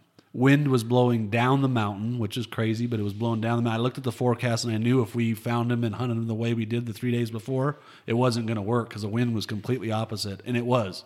Straight down the mountain, long ways away. He's running with his does. We can't get on him, but in the back of my mind, I kept saying, for 3 nights in a row, we saw this animal basically, at least in the afternoon, come up the same way, out of his escape route, and he would come and sleep on the top of the mountain somewhere. So I banked on that. We sat there all day, and I told Clay, I promise, he's going to come up here at some point in time. We watched this animal, which was a story within itself, watching animals behave for an entire day. We pretty much never went out of sight of him for 10 hours. I think it was 10 hours. Starting to get late. We're way off the other side of the mountain. We got to put a play on him. He's not going to do what we want him to do, unfortunately, so we have to put a play on him, and we go down off this mountain. And to our luck, the only thing that made it work was the sun or the wind switched. It was just meant to be. The wind switched. It typically doesn't do that. It switches in the morning, but it switched in the evening time, and it actually started blowing up the mountain. It was the wind and that little buck. Well, yeah, there was a little buck running around. So we get to a spot where we think we want to get, and we're 500 and some yards away from him. His does, we can get closer, but we're going to bust his does, and he disappears. So here's the end of the story. He disappears off the ridge, and we think this is perfect. He's going to go to water one more time. We'd watched him water a couple of times. Doesn't show up. 10 minutes go, and every minute that goes by, we're closer to shooting hours.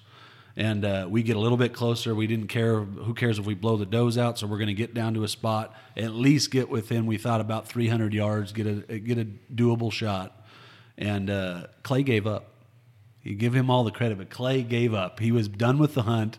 I heard some anger and frustration start. He's got a girlfriend now, right, Crosby? No, it had nothing to do with that. Oh, yeah, it did. Clay told me. I knew it was 15 minutes before shooting time, and we had a 5 or 6 mile hike back out, uphill both ways, but uphill six miles, and I knew that was going to be putting us back in town at 1 a.m, and I was just frustrated seeing this antelope for 10 hours and not being able to get on him. I was frustrated. I just wanted to get the hell out of him. This is a new development to this story. Yeah. You don't have a lot of patience when it comes to hunting, huh? I sat there for 10 hours. Yep. Well, so 11. So he's kind of just he's dejected. He's getting out of it, and I stayed in a shooting position, and sure enough, that buck finally came out of the bottom with his does. And he would be living, and he'd be living for one more year, but he stopped. He stopped on the hill. He had to stop one more time and look at us. He was 370. Held it on the top of his back, and that 6.5 Creedmoor 130 grain. He didn't twitch a muscle. He went down on the ground, and I was in disbelief. I'm still in disbelief. Clay watched it in the binoculars and said that you just stone dead killed him, and I thought for sure he was pulling my leg. I mean, you just all that time, all that effort, to one moment you make a shot, he drops on the ground. All I saw was the does blowing out of there. I thought I just wasn't sure I hit him. I was kind of like Crosby's story. You just don't believe quite, but he's laying there dead on the ground. That 6.5 Creedmoor is a hell of a gun. It hammered that. It's a heavy gun. It's not necessarily the model for backcountry, which you're typically not doing with antelope. So, but we carried that gun around. I lumped that gun around a long time, but it was a tack driver. Dropped him on the ground, 370. What about the optics? What were you shooting? What we have, 40 millimeter, 14 power. It wasn't really a long range scope, just enough to make it a very clear scope, but not a long range scope. Made it happen. So this animal's on the ground, and we have to hike out of there. And we really don't have a lot of time to kind of do what you typically do after killing an animal. But true of all of the animals we've talked about, we talk about ground shrinkage. That's the hunter's worst, at least the trophy hunter's worst nightmare is the ground shrinkage. Right. Every one of our animals grew on the ground.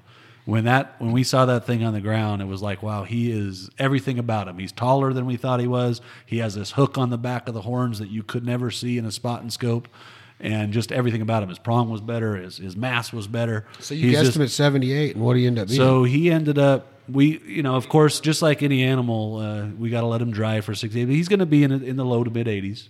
But what did he, I don't care, what did he rough score when he killed him? He's going to be an 84-inch. No, what was he when you killed him, though? I don't know what he's going to be. I don't care about the drying period. What was he when he died? Well, they still have to dry. He's an 84-inch antelope. Give or take, he's an 84-inch antelope. So he's not at 78. He's not a 78-inch antelope, no. Les, I said he was 83 to 85 off the picture. Yeah. 84 and an eighth. But there's more to this story. Clint, they were so late at night, Clint had to walk that.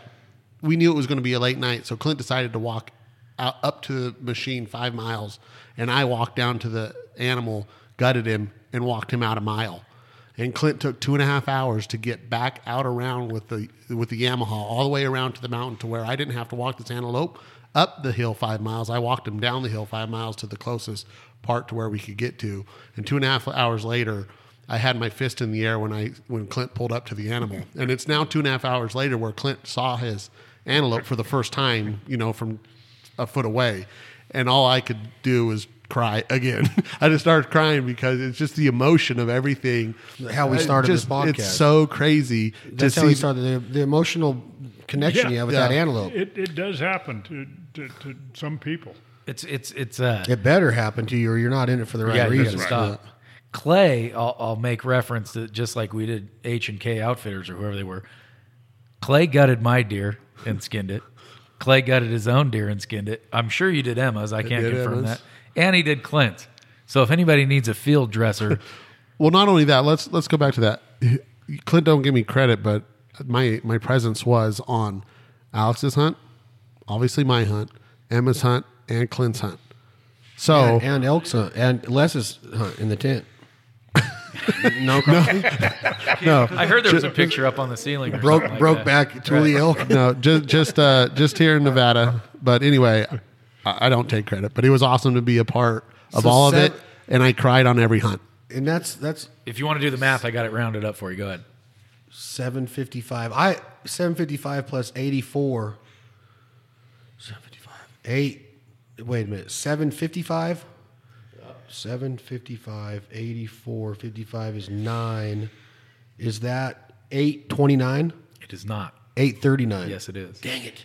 Off by one. 839 inches of antler in Alex Crosby's Nevada archery mule deer, Clay Belding's Nevada archery mule deer, Emma Bronstein's Nevada rifle antelope, Clint Belding's Nevada rifle antelope, and Les Nesbitt's California Tule elk, Savage, Leupold, Federal Premium, Mathews, and Rage broadheads.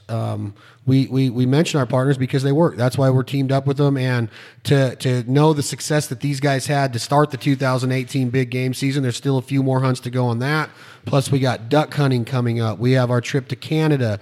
Grant Kuipers, can't wait to see him. My brother from another mother, Buck Paradise North. Barkley Fisher, Buck Paradise South, and then our good buddy Clay Charlton over in the province of Alberta with Take 'em Outfitters. We're going to be up there for several days filming season 11 of The Foul Life. We're excited about that. We're excited about a lot of stuff going on here. Check out our new YouTube page at This Life Ain't For Everybody. We truly appreciate all of the support that everybody is giving us at This Life Ain't For Everybody podcast. And again, none of it would be doable without our partners, and more importantly, none of it would be doable without our military, our first responders, our EMT, our firefighters, our police officers, everybody that goes into the fight instead of running from it are the people that we owe our freedoms to be American hunters to. And think about it when you hear this podcast. It will be a couple days after 9/11, but think about what our country went to and went through and how we came together. I'm getting emotional talking about it, but because of our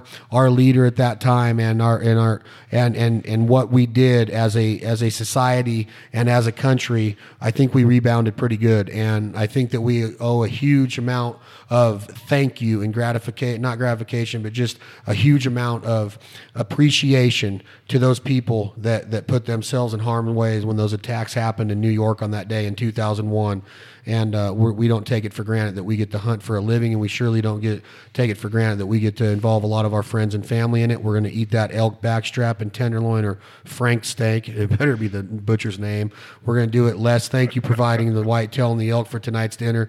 Clinch raising his hand like the good student that he always was. 4.0, I believe, leader of his class at UNLV. Go ahead, Clint. Just to end this podcast, Chad, thanks for having us on. Thanks for having me on. But one thing we didn't mention earlier, remember United Flight 93? Yes. Talking about guys that go the other direction. These were ordinary citizens. Could have been any of us. Yeah. They took had a feeling of what was going on. A few of them were on the phone, and they had heard something hit the Twin Towers, and they had a feeling that their plane was going to hit something, and they had the balls to attack that plane with a dang drink cart. Yeah. And rush that cockpit, and they forced that plane down. They saved the Capitol building or the White House, most likely the White House. Think about the symbolism of the White House. As bad as the Twin Towers were, imagine that White House, and let alone all the extra other people that would have passed away. But that ties back into what we're talking about as far as hunting and our freedoms, but those were ordinary citizens. They weren't firefighters. They were not military. They were not police. Just Americans. They were Americans, and they did something that very few people could do. So remember that. Thank you. They coined the "Let's roll." Let's roll. And here, 1812 was the last time the White House got beat up. Yeah. And then and that's what we want to talk about today. That's why it was so special to have you guys on it today. 9/11, the 17th year anniversary of it.